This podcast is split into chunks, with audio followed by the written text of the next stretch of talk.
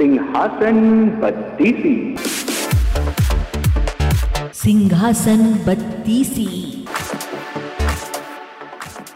दसवीं पुतली, प्रभावती, विक्रमादित्य और राजकुमारी का विवाह।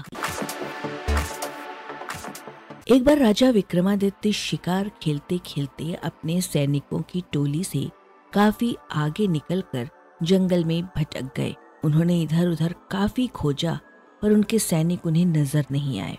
उसी समय उन्होंने देखा कि एक सुदर्शन युवक एक पेड़ पर चढ़ा और एक शाखा से उसने एक रस्सी बांधी। रस्सी में फंदा बना था। उस फंदे में अपना सिर डालकर झूल गया। विक्रम समझ गए कि युवक आत्महत्या कर रहा है। उन्होंने युवक को नीचे से सहारा देकर फंदा उसके गले से निकाला और उसे डांटा कि आत्महत्या न सिर्फ़ पाप और कायरता है, बल्कि अपराध भी है। इस अपराध के लिए राजा होने के नाते वे उसे दंडित भी कर सकते हैं। युवक उनकी रौबीली आवाज़ और वेशभूषा से ही समझ गया कि वे राजा हैं, इसलिए भयभीत हो गया। राजा ने उसकी गर्दन सहलाते हुए कहा कि वो एक स्वस्थ और बलशाली युवक है, फिर जीवन से निराश क्यों हो गया? अपनी मेहनत के बल पर आजीविका की तलाश कर सकता है। उस युवक ने उन्हें बताया कि उनकी निराशा का कारण जीविकोपार्जन नहीं है और वो विपन्नता से निराश होकर आत्महत्या का प्रयास नहीं कर रहा है। तो राजा ने जानना चाहा कि ऐसी कौन सी विवशता है जो उसे आत्महत्या के लिए प्रेरित कर रही है? उसने जो बताया, वो इस प्रकार है। उसने कहा कि वो कलिंग का रहने वाला है। उसका नाम वसु है। एक दिन वो जंगल से गुजर रहा था कि उसकी नज़र एक अत्यंत सुंदर लड़की पर पड़ी। वो उसके रूप पर इतना मोहित हुआ कि उसने उससे उसी समय प्रणय निवेदन कर डाला। उसके प्रस्ताव पर लड़की हंस पड़ी और उसने उसे बताया कि वो किसी से प्रेम नहीं कर सकती, क्योंकि उसके भाग्य में यही बदा है। दरअसल, वो एक अभागी राजकुमारी है, जिसका जन्म ऐसे नक्षत्र में हुआ कि उसका पिता ही उसे कभी नहीं देख सकता। अगर उसके पिता ने उसे देखा तो तत्क्षण उसकी मृत्यु हो जाएगी।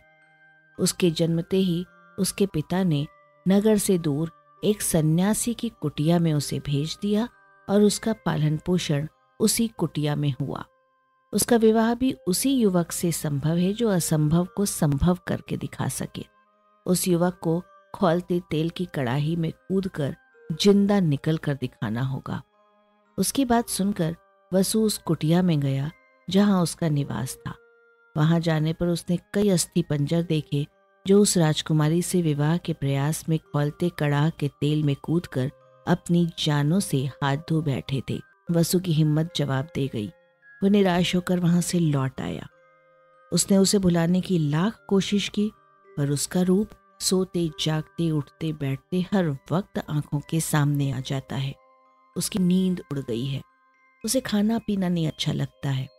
अब प्राणांत कर लेने के सिवा उसके पास कोई चारा नहीं बचा है। विक्रम ने उसे समझाना चाहा कि उस राजकुमारी को पाना सचमुच असंभव है, इसलिए वो उसे भूलकर किसी और को जीवन संगनी बना ले। लेकिन युवक नहीं माना।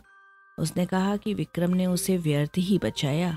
उन्होंने उसे मर जाने दिया होता तो अच्छा होता। विक्रम ने उससे कहा कि आत्महत्या पाप है और ये पाप अपने सामने वो नहीं होते देख सकते हैं। उन्होंने उसे वचन दिया कि राजकुमारी से उसका विवाह कराने का हर संभव प्रयास करेंगे। फिर उन्होंने काली माता द्वारा प्रदत्त दोनों बेतालों का स्मरण किया। दोनों बेताल पलक झपकते ही उपस्थित हुए और कुछ ही देर में उन दोनों को लेकर उस कुटिया में आए, जहाँ राजकुमारी रहती थी। वो बस कहने को कुटिया थी। राजकुमारी की सारी सुविधाओं का ख्याल रखा गया था। नौकर चाकर थे। राजकुमारी का मन लगाने के लिए सखी सहेलियाँ थीं। तपस्वी से मिलकर विक्रमादित्य ने वसु के लिए राजकुमारी का हाथ मांगा। तपस्वी ने राजा विक्रमादित्य का परिचय पाकर कहा कि अपने प्राण वो राजा को सरलता से अर्पित कर सकता है, पर राजकुमारी का हाथ उसी युवक को देगा जो खोलते तेल से सकुशल निकल आए। तो किसी अन्य के लिए राजकुमारी का हाथ मांग सकता है या नहीं, इस पर तपस्वी ने कहा कि बस ये शर्त पूरी होनी चाहिए। वो अपने लिए हाथ मांग रहा है या किसी अन्य के लिए, ये बात मायने नहीं रखती है। उसने राजा को विश्वास दिलाने की कोशिश की कि इस राजकुमारी को कुंवारी ही रहना पड़ेगा। जब विक्रम ने उसे बताया कि वो खुद ही इस युवक हेतु कड़ाह में कूदने को तैयार है तो तपस्वी का मुँह विस्मय से खुला रह गया। वे बात ही कर रहे थे कि राजकुमारी अपनी सहेलियों के साथ वहाँ आई। वो सचमुच अप्सराओं से भी ज़्यादा सुंदर थी। अगर युवकों ने खोलते कड़ाह में कूदकर प्राण गवाए तो कोई गलत काम नहीं किया। विक्रम ने तपस्वी से कहकर कड़ाह भर तेल की व्यवस्था करवाई। जब तेल एकदम खोलने लगा तो माँ काली को स्मरण कर विक्रम तेल में कूद गए। खोलते तेल में कूदते ही उनके प्राण निकल गए और शरीर भुनकर स्याह हो गया। माँ काली को उन पर दया आ गई और उन्होंने बेतालों को, विक्रम को जीवित करने की आज्ञा दी। बेतालों ने अमृत की बूंदें उसके मुँह में डालकर उन्हें ज़िंदा किया। जीवित होते ही उन्होंने वसु के लिए राजकुमारी का हाथ मांगा।